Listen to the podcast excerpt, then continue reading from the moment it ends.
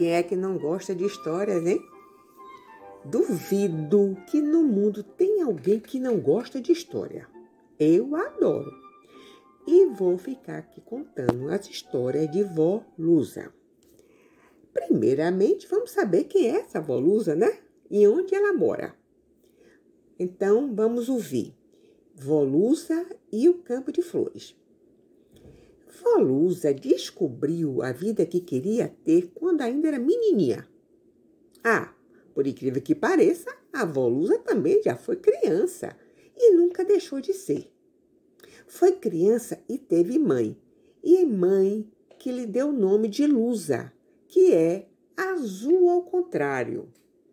Azul, a cor do nosso céu, e o que há de mais belo do que o nosso céu, hein?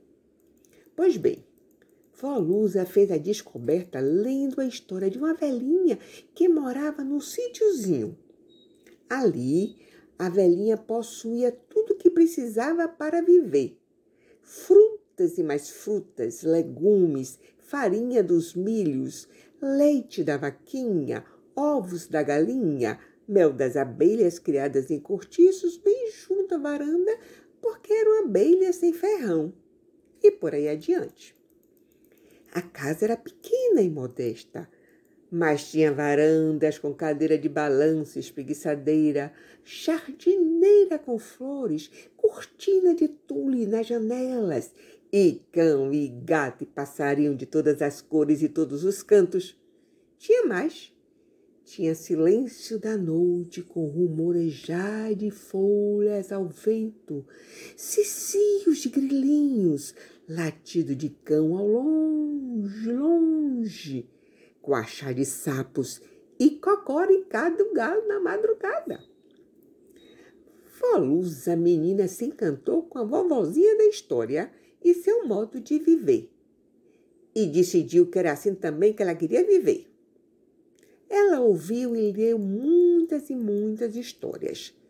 E cresceu, e estudou, e trabalhou, e morou em várias casas, rodou o mundo e teve filhos e contou história para eles na hora de dormir. Mas não se esqueceu da velhinha do sítiozinho. O tempo fez o que sempre faz: passar. O mundo deu muitas voltas e agora Volusa vive no campo de flores.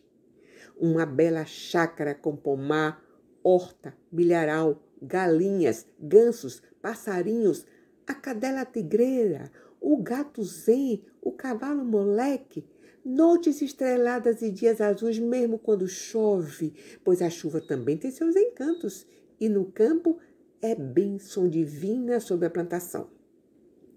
A casa tem redes na varanda e um terreirinho com banco debaixo do tamarindeiro, onde ela reúne os netos e seus amiguinhos para fazer o que ela mais gosta de fazer: contar histórias e espalhar encantamentos.